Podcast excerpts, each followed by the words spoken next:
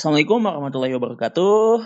Teman-teman pendengar teman duduk podcast. Alhamdulillah sekarang di sini malam minggu lagi hujan, tapi saya rekaman buat episode 21 podcast saya. Nah, untuk sekarang saya mau ngobrol bareng adik kelas saya, tapi sekaligus teman sekelas juga di S2 UPI, uh, jurusan Pendidikan Agama Islam. Nah, silahkan Sap, kenalin dulu. Ya, halo assalamualaikum semuanya. Uh, sebelumnya terima kasih buat Kang Irfan karena dikasih kesempatan buat uh, bincang bareng ya istilahnya gitu. Tadi udah sempat Betul. dijelasin juga sama Kang Irfan. Secara teknis saya juniornya Kang Irfan. Tapi alhamdulillah bisa uh, kuliah bareng. Nama kamu siapa? Belum dikenalin. Kan udah ya udah. Nama lengkap saya Siti Sofa Marwah ya. Siti Safa Marwa hmm. asli aslinya Cirebon, cuman emang tinggalnya di Bandung, daerah hmm. uh, Taman Kopo Indah, dekat-dekat Soreang. Bisa mau main ke sana aja ya. ya, boleh. nah, jadi sebenarnya teman-teman kita tuh udah rekaman sebelumnya ya, Sep ya. Sekitar iya, akhir tahun 2019 kayaknya saya agak lupa lagi tapi HP saya tuh error jadi harus diinstal ulang gitu dan data rekamannya belum sempat di backup jadi harus Hilang rekaman lah. ulang deh. Dan ya mumpung sekarang lagi kayak gini jadi ya udah saya manfaatin teknologi aja buat rekaman jarak jauh gitu. Jadi sorry kalau kualitas audionya nanti mungkin agak-agak gimana gitu. Nah, sekarang tuh kita mau ngomongin tentang CPNS, serba-serbi CPNS lah, uh, tentang uh, aparatur sipil negara juga, terutama untuk profesi guru dan spesifiknya lagi guru pendidikan agama Islam gitu. Nah, jadi mungkin saya tuh pengen ngangkat ini karena uh, merasa menurut saya penting buat terutama buat adik-adik tingkat di jurusan kami ya di jurusan ilmu pendidikan agama Islam UPI Bandung dan mungkin secara umum nanti bisa prinsip-prinsip kesuksesannya bisa ditiru juga buat teman-teman jurusan lain kayak gitu. Eh kenapa saya ngajakin Sofa karena Sofa udah udah resmi ya Sofa ya jadi Ya, alhamdulillah sudah resmi. Sudah PNS kan? berapa? Kenapa? per tanggal berapa resminya dapat SK-nya? Resminya alhamdulillah kemarin banget tanggal 1 April. Resmi sudah. Oh. Tapi berarti nggak ada kumpul-kumpulan gitu ya online? Kumpul-kumpulan gimana? gimana Kang? Kan oh, uh, masa -masa paling kalau mis Oh, ya kalau misalnya buat apa namanya? Kalau buat kumpul-kumpul kayak gitu enggak sih, enggak ada sekarang karena udah sah juga kan. Cuman kalau buat hmm.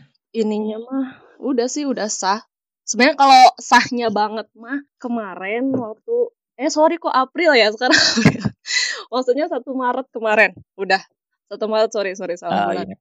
Kalau satu Maret kayaknya belum mencekam banget ya? Belum lah. Uh, mulainya kan apa namanya puluhan Maret waktu pas lagi rame-ramenya. Oh iya Benar-benar. Nah, iya jadi mumpung adik kelas saya dan teman sekelas saya Sofa udah uh, resmi jadi PNS, nah saya pengen tanya-tanya aja sih sebenarnya tentang percepNS-an ini gitu. Dimulai mungkin siapa ya? Saya uh, akan pengen nanya, pas kamu kuliah ya awal-awal tahun dua eh di awal tahun kuliah tuh kamu 2014 ya? Uh, iya, 2014. Nah, pas kamu masuk kuliah itu udah kepikiran gak nanti pas lulusnya oh saya mau jadi PNS nih gitu, guru atau gimana? Atau justru uh, ini melenceng dari cita-cita kamu gitu? Uh, sebenarnya di apa ya udah cita-cita banget sebenarnya nggak terlalu mikirin dulu. Cuman pengen ketika apa ya udah lulus ngajar aja udah gitu. Nggak ada pikiran harus PNS atau gimana gitu. Bahkan emang dulu targetnya pengennya jadinya dosen gitu. Ya mungkin agak-agak eh. berbeda sedikit. Iya iya. Nah terus berarti kamu memutuskan daftar itu atas dorongan diri sendiri ke CPNS yang tahun 2018 atau dari orang tua gitu disuruh eh ini ada kesempatan nih ikutan aja gitu. Kalau istilahnya mah kalau buat kayak gitu ya motivasi lah ya dorongannya mah bukan dari diri sendiri ya. sih sebenarnya. Tapi itu murni dorongan dari orang tua sama dosen gitu. Oh iya iya iya. Terus kamu kenapa uh, kenapa daftar gitu? Kenapa gak merjuangin buat jadi dosennya itu? Iya, uh, awalnya uh, sama kayak gitu. Sama kayak gitu sempat uh, mamah juga udah ikut aja. Saya kan emang uh, pengennya jadi dosen dan agak menolak waktu itu. Terus mama bilang, ya udah coba tanyain ke dosen, bisi weh gitu, ada pencerahan istilahnya gitu. Uh, akhirnya hmm. nanya lah, mungkin Akang juga tahu ya Pak Iman. Nah saya nanya ke Pak Iman. Oh, ke Pak Iman ya. Uh, kata Pak Iman, jangan nunggu lulus S2, nanti kamu nggak bisa memperkirakan lulus S2 bakal ada lowongan atau enggak, kata gitu. Jadi ya hmm. karena sudah dimotivasi langsung sama uh, orang tua sama dosen ya sudah saja langsung daftar Bismillah gitu. Hmm. Oh iya berarti kan kamu tuh uh, pas 2018 tuh lulus kuliah ya? Ya 2018 lulus. Eh 2018.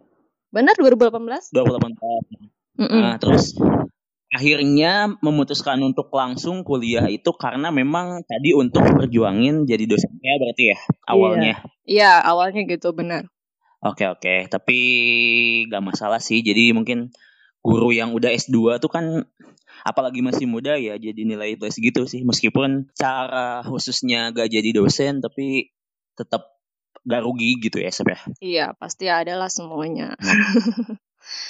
Nah. nah, terus pengen nanya juga nih, gimana kayak gimana effortnya orang tua kamu sap buat ngeyakinin ikutan nih ikutan dan sebagainya apakah terus diteror gitu oh, sap udah daftar belum? Neng belum udah daftar belum? Atau biasa aja gitu? Uh, kayak ya santai-santai tapi tetap ingetin. Kalau orang tua sebenarnya caranya sih uh, enggak terus-terusan error sebenarnya. Cuman sekali ngomong aja di awal tapi emang bener-bener ngena gitu. Uh, mungkin agak oh. cerita sedikit ya kang ya.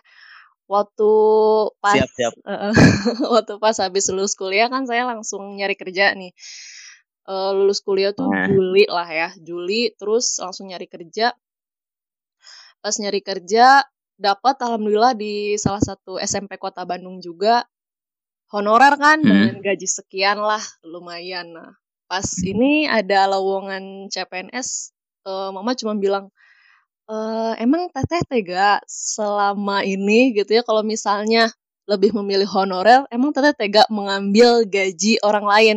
Kita kan honorer sebenarnya dikasih sama apa istilahnya sama senior kita gitu ya. Belum kayak sekarang ada tambahan hmm. penghasilan dan sebagainya, belum dulu mah. Baru dari bos hmm. atau enggak dari senior.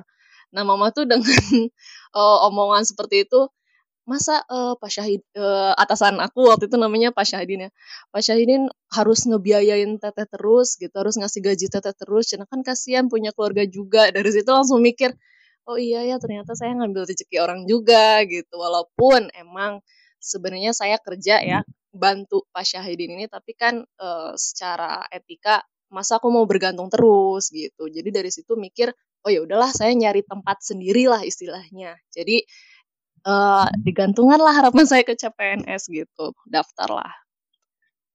Hah, kenapa atasannya Pak Syahidin? Maksudnya gimana?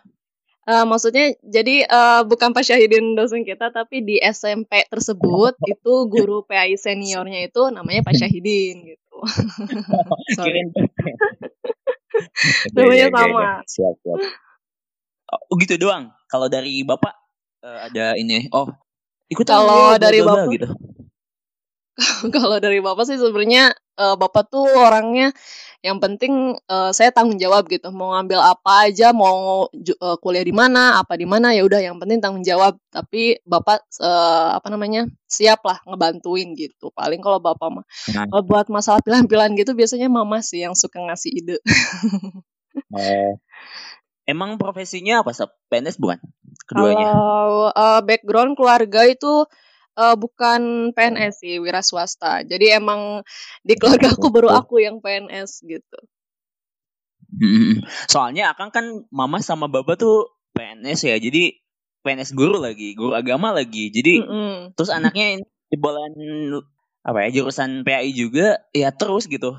Tahun yeah. kemarin pas 2018 disuruh padahal masih dilema baru semester 1 dan mm -hmm. akhirnya ikutan. Sekarang juga ya kan udah cerita kan terus di ya teror tuh maksudnya teror kebaikan gitu sebenarnya. Mungkin itu wujud kasih sayang orang tua kan. Iya. Dan akhirnya pas lolos ke SKB itu kemarin ya senang banget gitu. Pas akan abis sholat maghrib kan berjamaah gitu terus salim ke mama dipeluk deh sambil nangis bla bla bla. Ada kebahagiaan tersendiri itu kan gitu.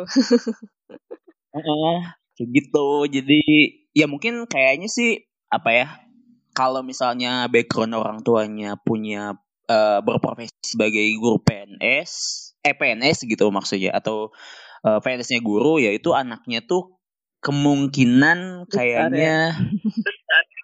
kemungkinan besar untuk di apa ya didorong ke PNS juga gitu karena mungkin aman lah gitu dan orang tua mungkin pengen anaknya aman ya, kecuali bener. beberapa orang yang yang udah open minded mungkin ya sok aja gitu. Anaknya sukanya bisnis ya bisnis. Pengennya apa sukanya apa ya silahkan gitu. Mm-hmm. nah tapi kalau orang tua rumah termasuk yang PNS tuh aman lah gitu pengen anaknya aman aja gitu dapat uang pensiunan dan sebagainya gitu. Iya. Akhirnya lolos ke SKB gitu meskipun oh, belum tentu iya. lolos PNS-nya sih gitu. Tapi udah seneng udah pada seneng sih mereka udah ngarap gitu. Mm-hmm. Nah, dari pas kamu uh, mulai seleksi awal tuh di tahun 2018, kamu apa ya, kayak prosesnya kayak gimana? Apakah ngapalin bener-bener karena pengen tem pengen lolos atau hari-hari aja gitu santai-santai aja tapi tetap ngapalin uh, meskipun gak terlalu apa ya kayak bebeakan gitu istilahnya. Kalau uh, waktu pas awal-awal karena emang dorongan dari orang tua jadi uh, maksimal hmm. Hmm. gimana tuh bentuk maksimalnya maksimalnya dulu sih sampai uh, minjem-minjem buku latihan ke temen uh, hmm. terus download-download aplikasi di Play Store terus nyari akun-akun resmi BKN pokoknya wah semua istilahnya tempat informasi dari CPNS aku terima semua karena emang gak ada background PNS kan. Jadi aku harus usaha sendiri gitu. Aku cuman ngandelin uh, apa dorongan dari orang tua doa dari orang tua. Ya usahanya aku juga harus lebih lagi gitu sih mikirnya. Hmm. nah lanjut.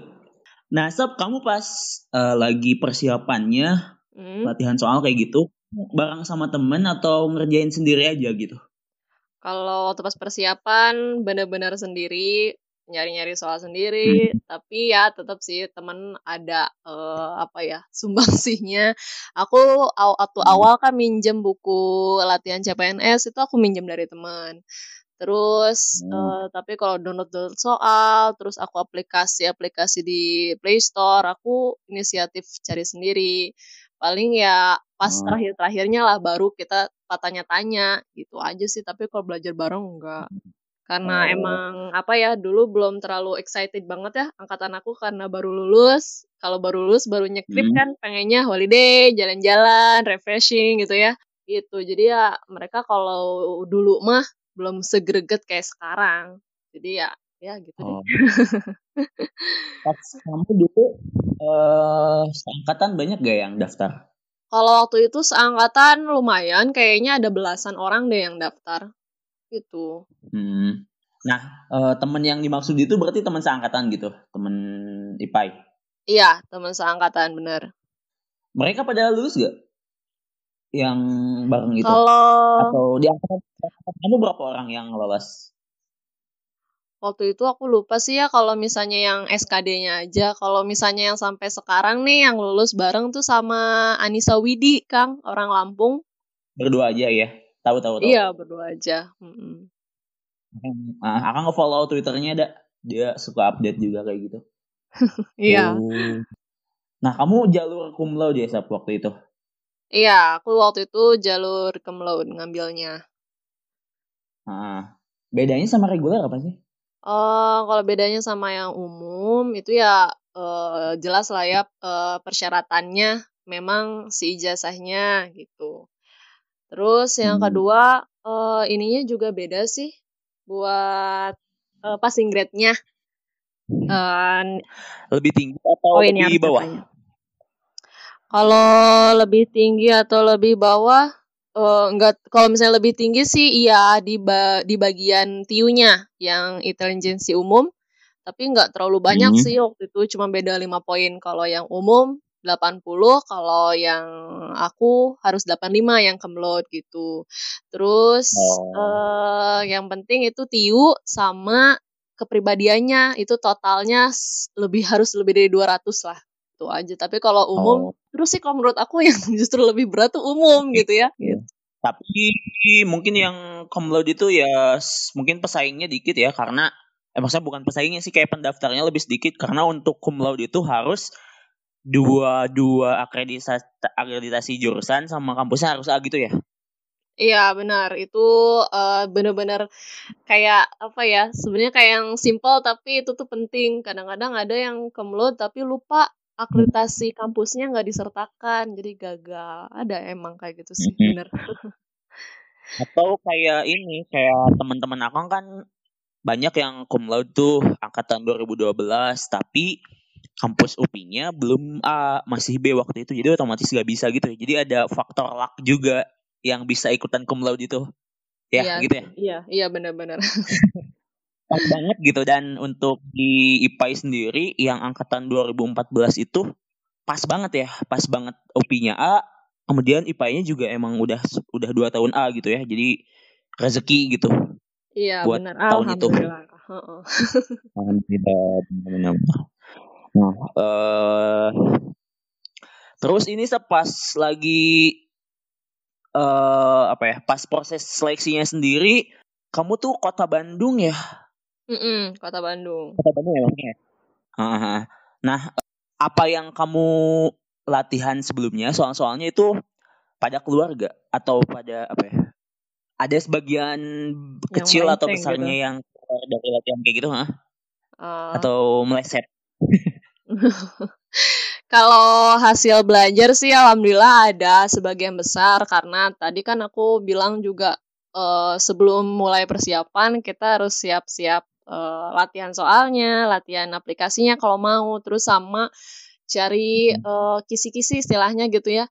Jadi setiap apa ya, kadang-kadang si BKN si BKN Badan Kepegawaian Negara ini kan punya akun uh, medsos ya. Nah waktu itu aku mantenginya di IG. Nah di situ dijelasin kok uh, ini kira-kira gambaran soal yang akan keluar di CPNS tahun 2018. Nah dari situ sebenarnya ngacunya. Jadi uh, belajarnya tuh hmm. agak terarah dan ya walaupun ya namanya juga kisi-kisi ya pasti ada yang uh, agak-agak berbeda tapi sebagian besar alhamdulillah cocok sih gitu. Hmm dan emang harus ditempuh juga sih latihannya gitu. Maksudnya itu kan proses ikhtiar gitu. Meskipun akan kemarin gak asli gak gak latihan soal satu pun oh iya? Jadi emang cuma ngandelin yang tahun kemarin aja gitu nginget-nginget aja. Dan emang gak niat. Jadi kemarin tuh emang akan belum niat gitu. Karena takut lolos itu. Sebagaimana akan ceritain sebelumnya gening. Kalau yeah. lolos nanti tesisnya gimana bla bla bla. Tapi mungkin uh faktor apa ya faktor rezeki juga karena kan di akan daftar di SMA 2 Tasik ya. Iya. Nah di Tasik itu untuk SMA ada tiga kan SMA 2, hmm. 9 sama 6 Dua hmm. itu termasuk yang favorit sep wow. di Tasik itu. Hmm. Nah ini maksudnya mungkin yang lain itu pada takut dengar SMA 2 duluan gitu loh.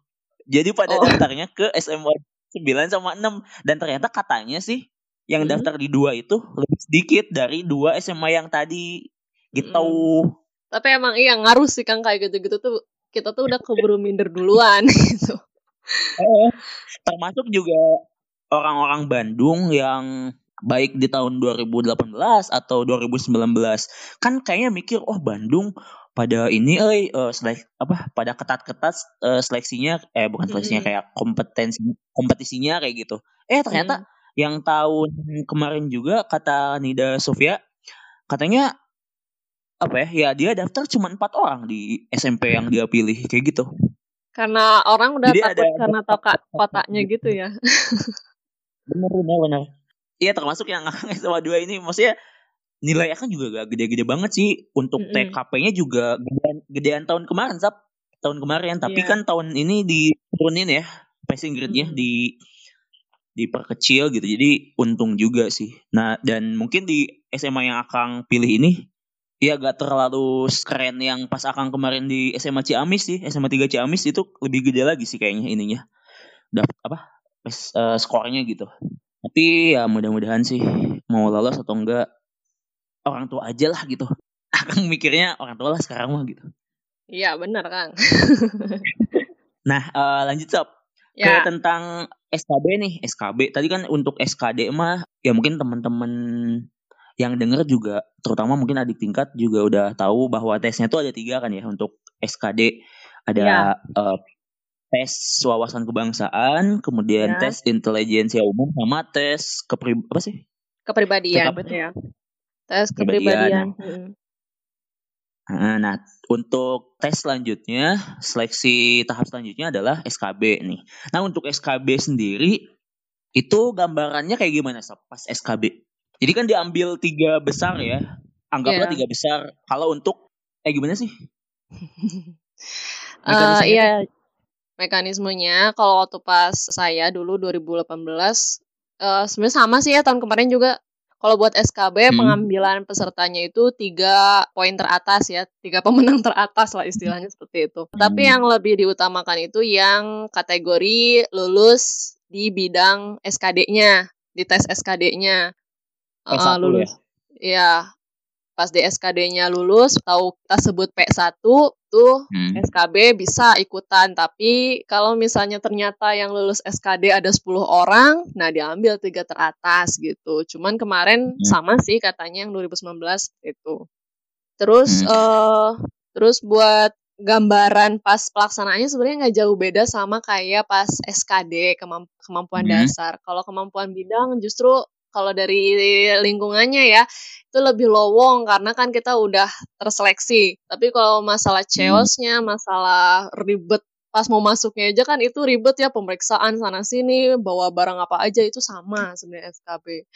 Terus oh, waktu pas di tesnya, kalau pas tesnya itu bedanya kalau kemampuan dasar kan itu yang tiga tadi ya, TIU, TWK, sama TKP. Kalau kemampuan bidang tuh lebih menjurus lagi sama uh, bidang yang kita lamar dan otomatis sama jurusan yang kita punya gitu. Nah itu untuk tesnya tuh kayak misal misalnya tentang kepeaian gitu. Kalau iya, KPAI, kalau mm -mm. sama pedagogi kayak gitu ada gak? Uh, iya, kalau misalnya kita ngambil formasi guru nih, berarti ya campuran dari itu. Kita kan uh, jurusannya PAI, pasti pertanyaan-pertanyaan tentang selama kita kuliah itu ada.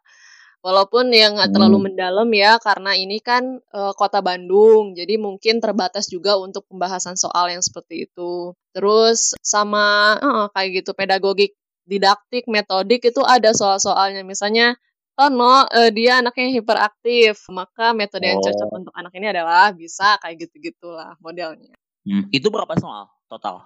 Berapa ya? Pokoknya lebih dari 50 kalau nggak salah. Dalam waktu berapa Dalam menit? Berapa menit ya?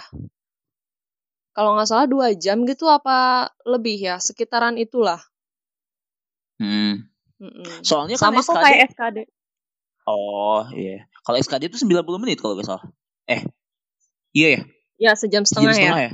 Uh-uh, iya berarti nggak ah. jauh beda lah sama SKD. Kalau untuk SKB gitu doang atau ada tahap wawancara lagi? Kalau SKB sebenarnya tergantung sih ya. Kalau misalnya gitu.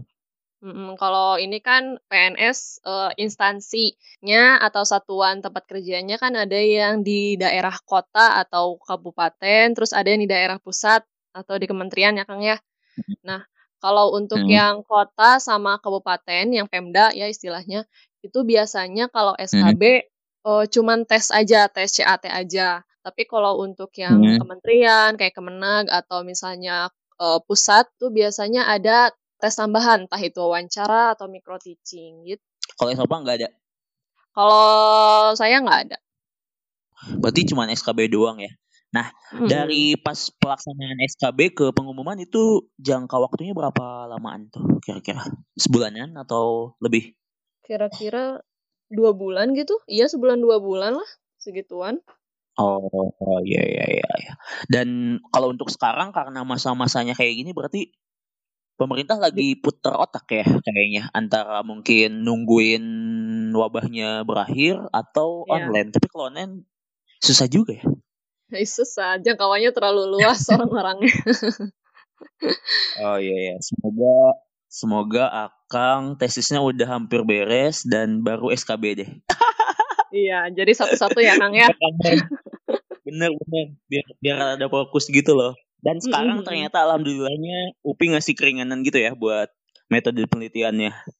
Iya, harus disederhanakan. semoga semoga dosen dosen pembimbingnya baik hati juga sih. Ya, menyederhanakan bimbingannya ya. benar benar benar. Nah lanjut ke pasca SKB itu berarti kalau udah uh, dinyatakan lolos ya. itu ngapain aja tuh dalam jangka waktu setahunan? Uji coba atau apa nama nama istilah itunya? Oh, Ya kalau habis SKB sebenarnya nanti kan setelah SKB itu kan ada pengumuman resminya ya SK-nya siapa aja yang lulus mm -hmm. dan uh, bukti-bukti mm-hmm. validnya kenapa dia lulus. Nah nanti setelah itu diarahin mm -hmm. buat pemberkasan pemberkasan waktu pas uh, tes pertama yang administrasi kan kita ngumpulin ijazah, transkrip, kakak, KTP yang kayak gitu-gitu ya. Nah, setelah hmm. SKB itu kita uh, bawa berkasnya langsung ke tempat instansi yang kita lamar. Kalau uh, saya kan Pemkot Bandung, jadi saya langsung datang ke Pemkot Bandung bawa berkas-berkas hmm. itu yang waktu pas administrasi uh, dikasih ke Pemkot via online. Nah, itu pas setelah SKB hmm. dikasih fotokopiannya. Dan uh, jangan lupa ini catatan banget ketika uh, pemberkasan setelah SKB itu jangan lupa bawa aslinya. Sebenarnya ya. alasannya karena ya itu mendasar sebenarnya takutnya uh, file yang kita bawa itu palsu atau sebagainya. Jadi kalau misalnya kita diduga melakukan kecurangan, kita bisa langsung kasih buktinya kan gitu. Itu sih. Mm -hmm. Nanti kalau setelah SKB baru uh, nanti ada uh, tahap yang setahun itu ya. Jadi setelah SKB pemberkasan itu kita masih CPNS ya teman-teman. Jadi kita nggak langsung PNS enak-enak dapat gaji nggak. Jadi kita harus CPNS masih calon. Jadi sewaktu-waktu masih bisa didepak lah. Gitu. Kalau kita melakukan ya, ya, kesalahan ya. gitu.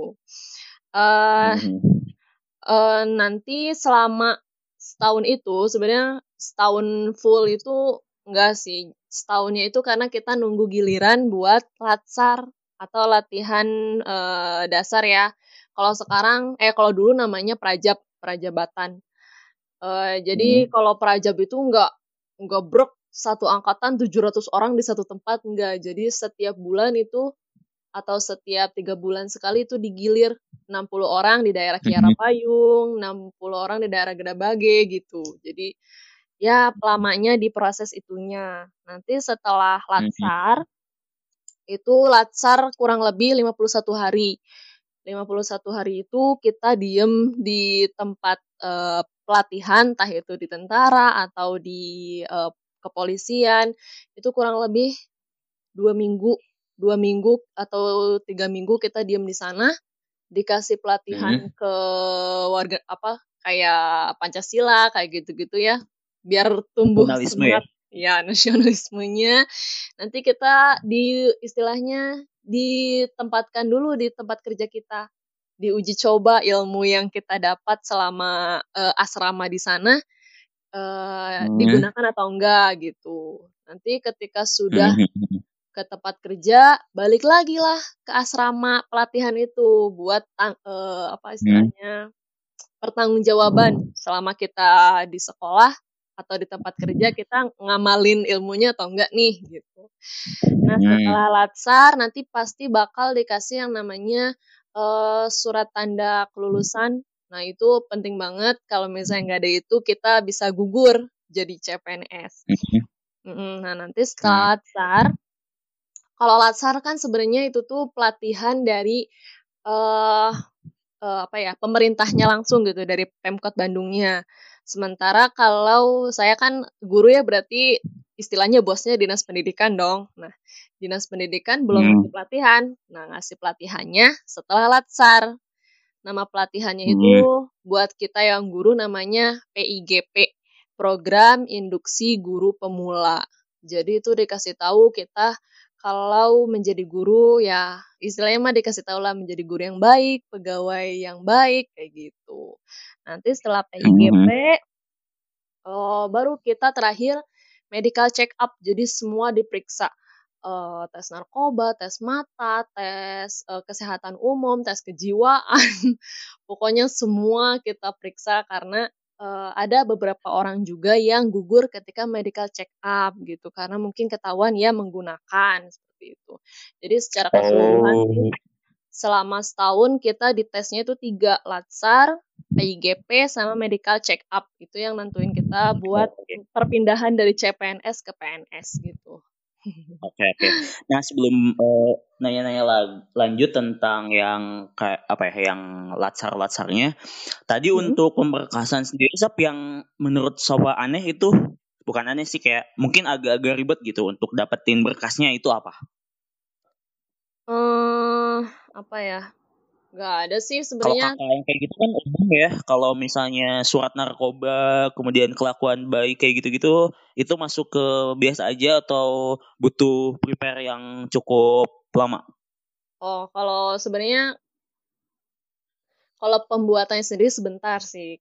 Lamanya itu karena ngantri, Kang. Jadi eh, banyak yang ngelamar CPNS kan, jadi ketika satu waktu brek lah dan kebanyakan mereka itu uh, dinanti-nanti gitu.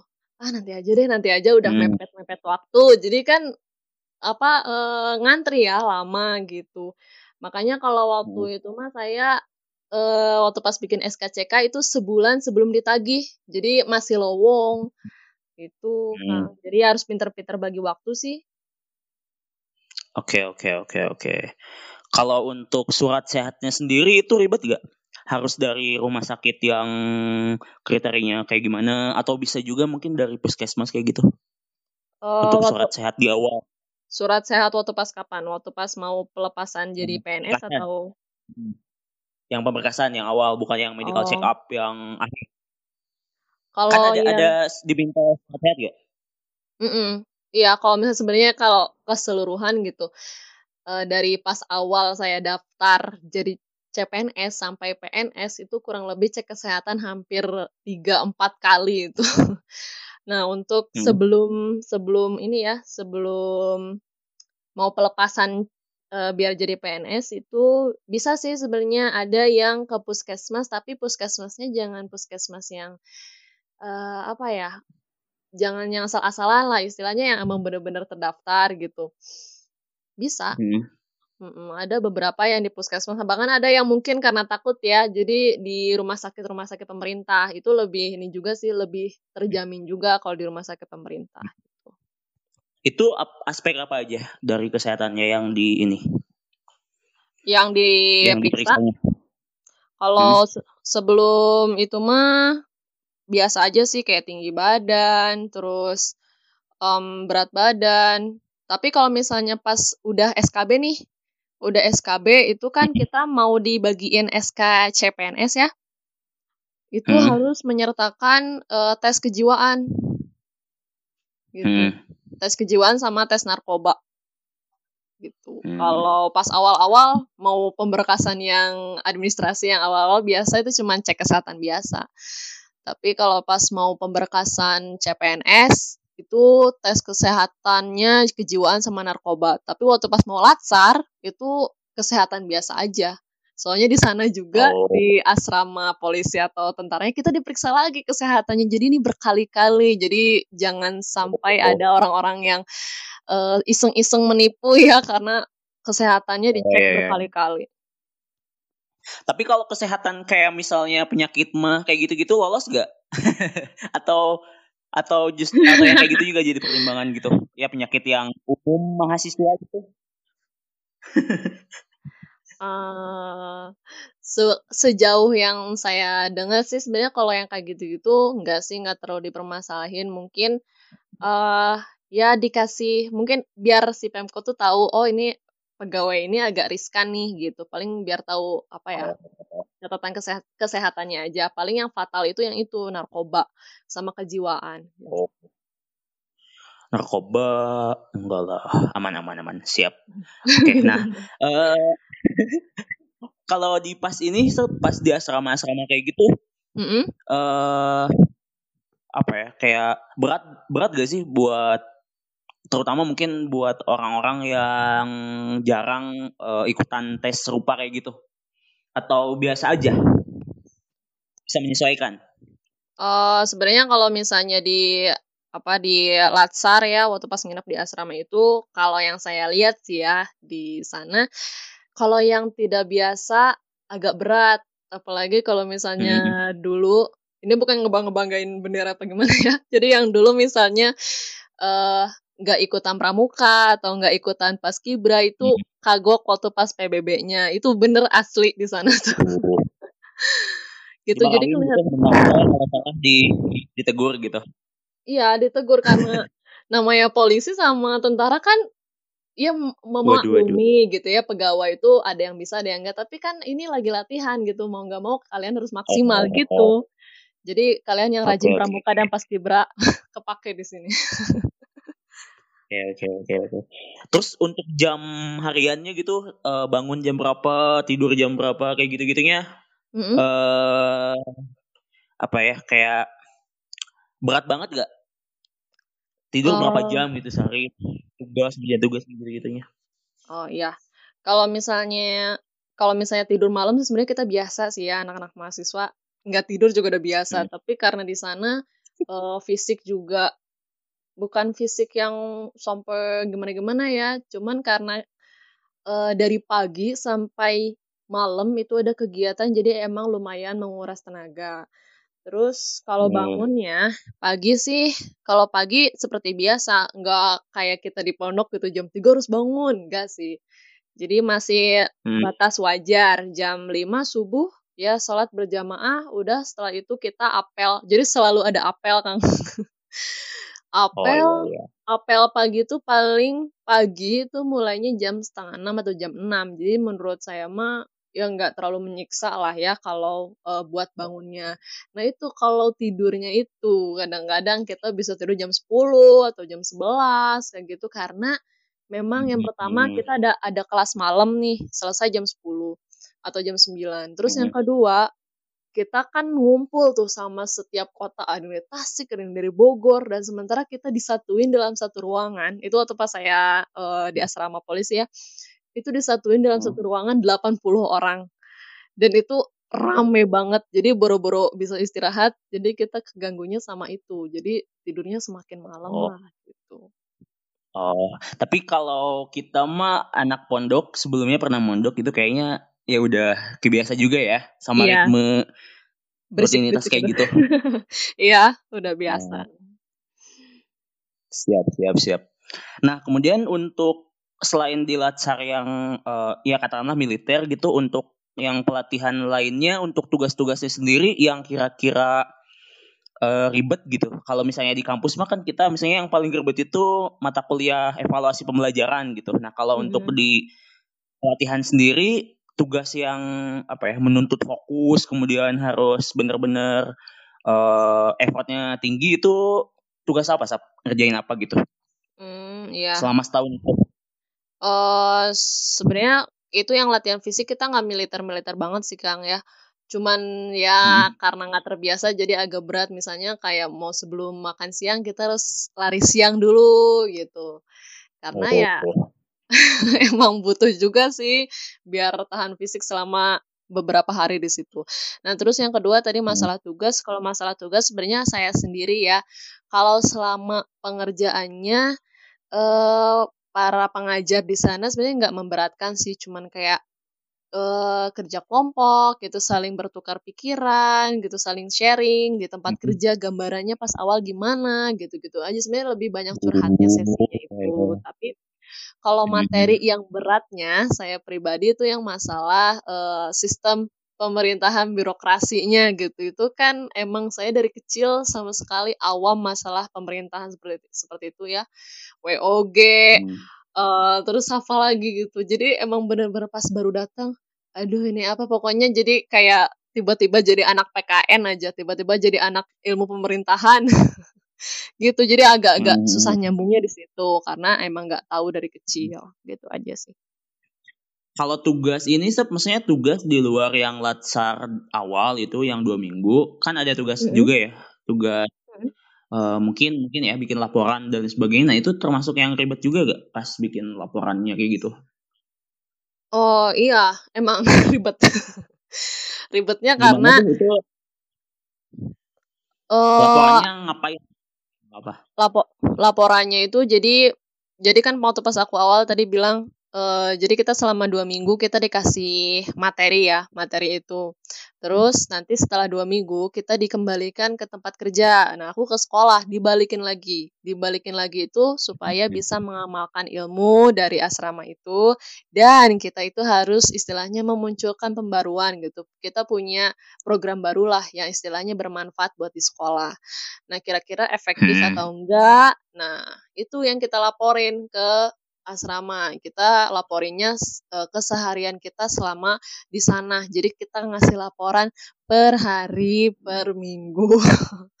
itu ada data-datanya lengkap.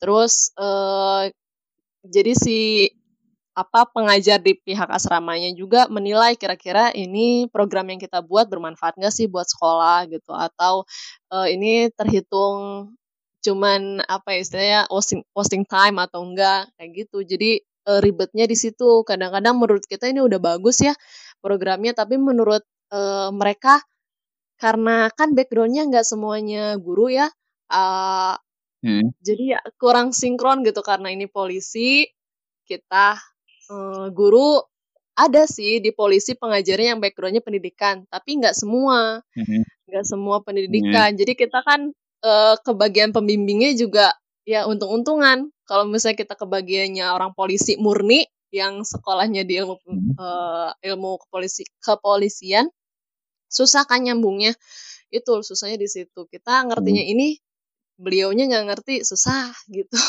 ribetnya di situ hmm. Oke oke oke, kebayang kebayang kebayang. Nah kemudian untuk tantangannya sendiri, kan kita ibaratnya orang baru tuh ya di sekolah. Mm. Yeah. Uh, untuk akhirnya kita datang ke sana, kemudian menjadi warga sana, nah itu ada kayak semacam pengantar gak dari misalnya dari kota dan sebagainya atau kita datang ke sana bilang, nah kayak gimana sih mulai pertama kali kita datang ke sekolah yang kita daftar gitu? Hmm. Biar mulus gitu. Kan kalau PPL mah misalnya ada dosen kan mm -hmm. datang dan kemudian ini mahasiswa kita. Nah kalau PNS kayak gimana? Kalau PNS sebenarnya uh, jadi turunannya dari Pemkot itu memberikan surat perintah ke Dinas Pendidikan Kota kalau si ini itu adalah pegawai baru yang sudah ditempatkan di Dinas Pendidikan. Nah, nanti dari Dinas hmm. Pendidikan itu ngasih surat perintah juga kalau uh, ini yang namanya Sofa itu ditempatkan di sekolah A gitu. Nanti dengan surat perintah itu hmm. nanti saya datang ke sekolah, langsung datengin ke TU-nya.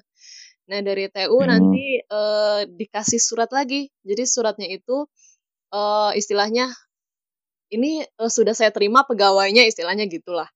Nanti saya kembalikan hmm. lagi tuh surat dari TU ke Dinas Pendidikan. Nah, itu jadi udah sinkron hmm. lah datanya. Dari oh, situ okay.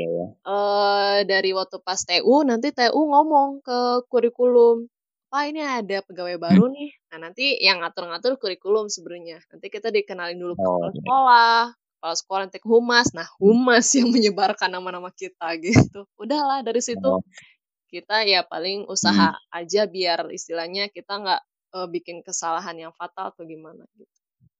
Hmm. Nah itu ada penyambutan gitu gak? Bukan penyambutan sih kayak uh, pengenalan secara resmi misalnya ada kan kalau misalnya guru yang udah pensiun dan uh, apa ya dan mau cabut dari suatu sekolah kan misalnya ada perpisahan kan kayak gitu. Nah mm -mm. juga gak untuk penyambutan gitu? Mm, kalau itu sebenarnya itu tergantung sekolahnya Kalau buat pegawai baru sebenarnya itu situasional sih ya. Kadang-kadang ada yang cuman ini nih ada guru baru kenalin gitu per orang dikenalin ada hmm. yang gitu. Oh, Tapi iya. kalau saya sendiri waktu pas baru datang eh, kebetulan karena bareng sama PPG juga ya datangnya. Jadi ya momennya dibarengin lah. Itu ada pegawai baru oh, namanya gitu. Itu aja sih cuman ya hmm. ya perkenalan sederhana aja. Hmm. hmm, hmm. Nah, uh, pihak sekolah terutama guru-guru senior kan katanya kalau ada anak baru tuh PNS suka gimana-gimana. Kamu ngalamin itu gak? Mengalami di sekali. Mengalami yang, sekali. Yang bukan yang bukan bidang PAI gitu ya, guru lain dan kemudian minta bantuan mampang mengpeng gitu ya. Ada mm -hmm. anak baru nih masih kuat, masih fit. Mm -hmm. Beneran berarti kamu ngalamin itu? Mengalami sekali. Iya kan mengalami. Contohnya, contohnya. Kenapa? Konkretnya. Oh, konkretnya. Konkretnya kayak gimana? Uh -uh. Nah. Sebenarnya kalau buat uh, apa istilahnya uh, memanfaatkan yang muda itu bukan hanya dari se semapel kita aja ya, tapi ya, kadang-kadang ya, mapel lain pun karena memang sudah senior ya kadang-kadang ikut-ikutan seperti itu. Kalau konkretnya sebenarnya konkretnya waktu pas awal banget itu saya baru datang sekitar seminggu atau dua mingguan kan gak lama dari situ bulan puasa ya Hah? itu saya nggak tahu apa-apa tiba-tiba neng silahkan ya cina jadi pembicara di pesantren kilat Hah?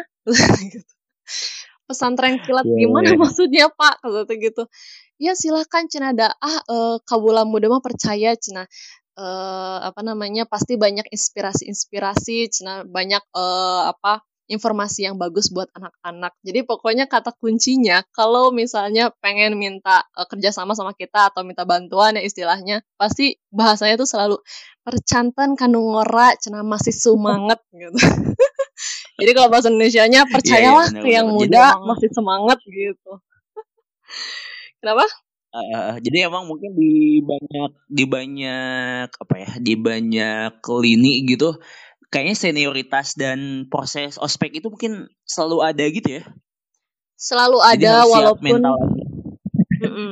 walaupun tidak separah dulu sih meskipun sebenarnya anak baru juga posisinya udah PNS ya udah setara mungkin ya dalam hal status ke PNS-annya mah tapi ya faktor usia itu sih yang usia oh, bener. bikin mereka jadi kayak punya apa ya punya wewenang untuk iya. untuk tunjuk tunjuk gitu iya benar oke oke siap bayang bayang bayang, bayang.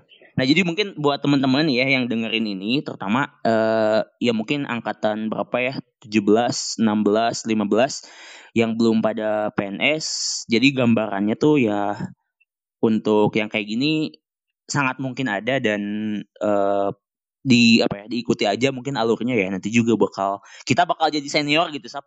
Ya. Iya benar. Dan, dan sebisa mungkin sih kalau kita udah jadi senior ketika ada yang anak baru ya kita memutus rantai itu sih ya. Iya kita harus mengayomi gitu, gitu. nah oke okay, oke. Okay. lanjut sap dikit lagi nih. Uh, sekarang kan udah resmi nih jadi ASN gitu ya per iya. tanggal yeah. 1 Maret kemarin udah sebulan. Nah, eh uh, apa ya? Kamu awalnya berekspektasi gak PNS itu kayak gini gini gini uh, tugasnya kayak gini kemudian gajinya sekian. Nah, kalau misalnya kamu berekspektasi realitanya kayak gimana? Sekarang uh, suka oh. dukanya. Oh iya. Kalau dulu sih emang kalau ekspektasi masalah, uh, apa ya, keenakan atau fasilitas fasilitas kayak gitu nggak kepikiran karena emang nggak ada backgroundnya kan. Cuman yang dipikiran aku kalau PNS tuh ya uh, setiap orang punya tanggung jawabnya masing-masing gitu. Terus uh, nggak mengandalkan ke honorer gitu. Aku pikirannya kayak gitu waktu pas sebelum PNS. Tapi mm-hmm. setelah PNS ya ternyata ya begitu juga gitu. Kita uh, sebagai yang paling muda gitu karena kita punya tenaga yang lebih bukannya kita mm-hmm. pasrah ya tapi memang ya sudah waktunya seperti itu gitu. E, paling enggak kita jangan sampai menyamakan diri seperti ibu-ibu atau bapak-bapak senior kita gitu. Kita tinggal e, profesional aja di bidang kita gitu sih. Kalau aku dulu hmm. ekspektasinya kayak gitu disangka semua sesuai dengan SOP, sesuai dengan uh, job desk masing-masing ya. Ternyata di hmm. lapangan kadang-kadang hmm. ada yang mangga neng nyanggakeun, ada seperti itu gitu. Oke, oke. Tapi tapi uh, untuk itu mungkin dari segi apa ya kayak males-malesnya gitu ya. Bukan malesnya sih kayak kita males menghadapi uh, realita kayak gitu. Nah, untuk kemudian apa ya yang bikin senengnya apa sab pas sudah jadi PNS ya mungkin dari segi gaji ya lebih lebih teratur gitu lebih pasti per bulan nah selain itu eh, apa kira-kira uh, kalau kesenangan tersendirinya sih karena saya kan alhamdulillah ditempatinnya di uh, sekolahnya yang waktu pas dulunya itu sebenarnya sekolah yang bergengsi gitu ya lumayan agak uh, favorit lah di kota Bandung. Jadi banyak sekali uh, ilmu-ilmu yang saya dapat sementara di kampus belum gitu. Jadi wah, mhm. oh ternyata uh, apa masalah pembelajaran bisa dikembangkan seperti ini. Jadi banyak ilmu-ilmu baru karena kalau di sekolah saya ada uh, kebijakan baru nih dari dinas sekolah saya ikutan hmm. untuk menguji coba. Jadi kan tahu tuh cara-caranya, perasaannya gimana kita tahu. Terus kesenangan yang lainnya yang kedua itu karena saya kan ngajarnya di uh, eh, SMP ya. Jadi kayak ada uh, kayak ada penghibur lah istilahnya kalau lagi pusing-pusing lihat tingkah laku mereka tuh agak walaupun ngeselin kadang-kadang hmm. menghibur lah itulah yang bikin senangnya tuh di situ kalau misalnya ngomongin hmm. gaji ngomongin uang malah ada kurang waya kang mau sebanyak apa juga itu sih kalau saya selama uh, jadi PNS sukanya kayak gitu sih.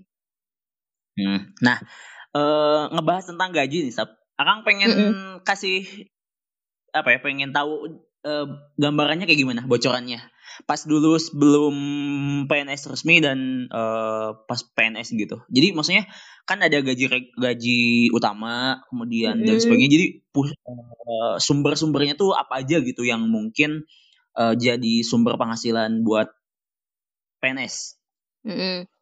uh, kalau Hingga misalnya banyak orang yang benar sehingga banyak orang yang kayak berbondong-bondong gitu jadi PNS. Maksudnya emang beneran bikin nyaman atau enggak gitu kayak gitu sih akan pengen tahu kayak gitu hmm, uh, sebenarnya gini ya kalau untuk gaji sebenarnya kalau baru waktu CPNS itu setelah SKB kan jadi CPNS dulu waktu pas CPNS kita hmm. itu gaji nggak uh, nggak langsung 100% ya tapi kita 80% hmm. dulu dan itu uh, tanpa tunjangan apalagi kalau yang hmm.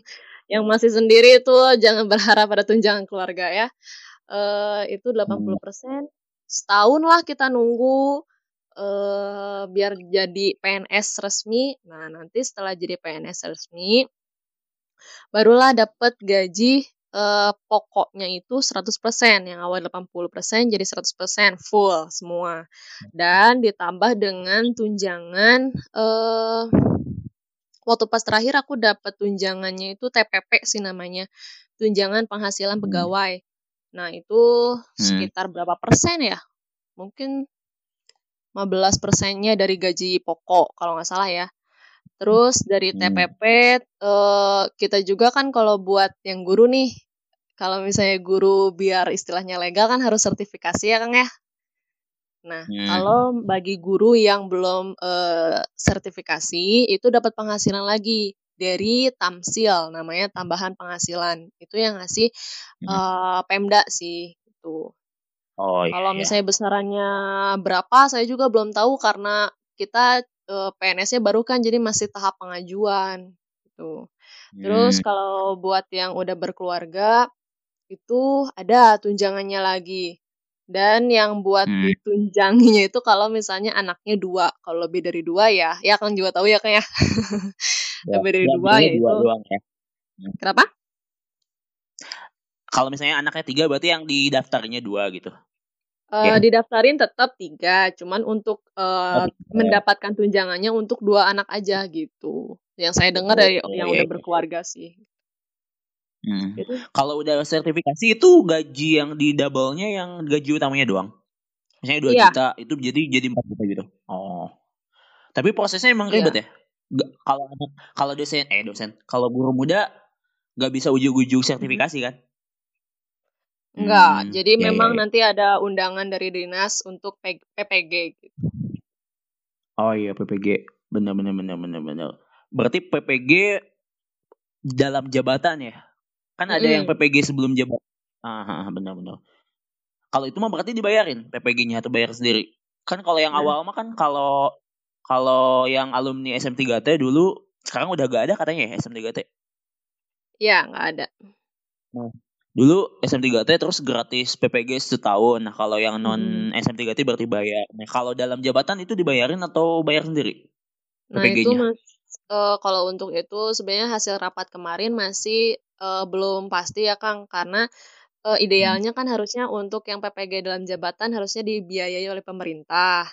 Tapi karena hmm. anggaran pembiayaan buat APBN buat pendidikan masih kurang, terbilang kurang, jadi hmm. masih belum tahu nih kita kalau misalnya PPG pakai biaya sendiri atau tidak. Tapi sih katanya hmm. diusahakan hmm. uh, dari biaya pemerintah itu. Oh. Makanya waktu pas rapat kemarin juga sempat bilang uh, nanti untuk pendaftar PNS guru tahun ke depannya itu diharapkan bahkan mau diwajibkan sudah harus sertifikasi. Jadi kan dengan biaya sendiri hmm. ya seperti itu.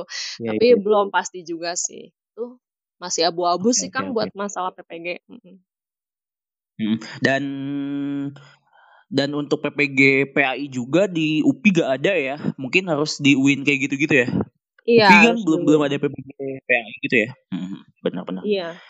Nah, um, Mungkin udah udah sih segitu aja untuk obrolan tentang CPNS-nya. Tadi udah panjang hmm. sih kayaknya udah hampir sejam gitu deh. Mungkin nanti bakal dibikin dua part gitu biar gak bosan dengerinnya.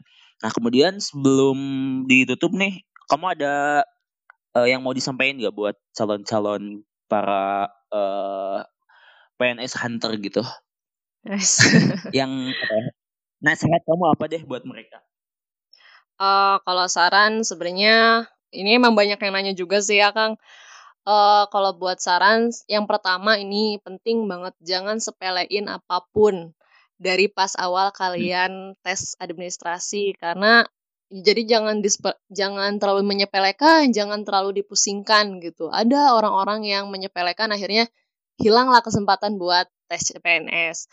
Ada yang terlalu pusing hmm. juga kehilangan gitu karena bingung nih memilih apa terlalu banyak dipikirin tapi aksinya nggak ada gitu itu yang pertama hmm. terus yang kedua belajar maksimal uh, mungkin beberapa orang ada yang mendapatkan keberuntungannya gitu ya uh, hmm. tapi kan kita nggak bisa terus-terusan mengandalkan Dewi Fortuna gitu. Kita harus mengandalkan usaha sendiri. Hmm. Jadi harus belajar maksimal biar nanti ketika gagal pun kita nggak penasaran. Itu kedua. Terus yang ketiga ini uh, sudah sangat umum berdoa ya Kang doa dari diri sendiri maupun dari orang tua itu benar-benar penting banget terus yang keempat ini yang tadi yang masalah minder-minderan sebenarnya kita tes CPNS tuh jangan pakai minder-minder segala pede aja sama kemampuan minder, diri karena minder, kita nggak pernah tahu gitu ya kenapa hmm.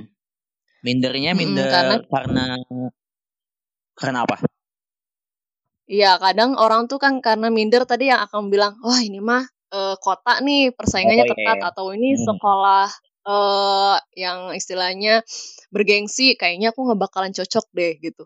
Itu jangan sampai ada pikiran-pikiran kayak gitu karena emang pengalaman saya sendiri walaupun saya merasakan seperti itu, tapi karena orang tua terus ngeyakinin, "Kamu pasti bisa." gitu, tapi akhirnya bisa kan. Jadi hmm. jangan sampai uh, apa minder gitu karena kita nggak tahu kemampuan lawan tuh kayak gimana bisa jadi kita enggak ah di sana bergengsi kita nggak nggak nggak bakalan mampu. Eh ternyata ketika pengumuman nggak ada yang daftar di sana kan nyesel akhirnya gitu. Itu sih. Sip. Udah segitu aja? Ya segitu aja. Nah uh, teman-teman itu jadi obrolan saya dengan Sofa tentang percepNS-an dari mulai uh, motivasi Sofa pribadi ya buat daftar dan akhirnya alhamdulillah sekarang udah resmi. Kemudian hmm. tahap berbagai tahap uh, yang harus dilalui oleh calon uh, ASN.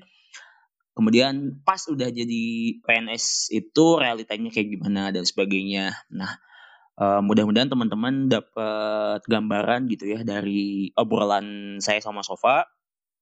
Dan kalau misalnya pada minat jadi PNS, semoga jalannya dimudahkan gitu. Amin. Nah, terakhir, terakhir uh, kamu mau promosiin IG kamu gak?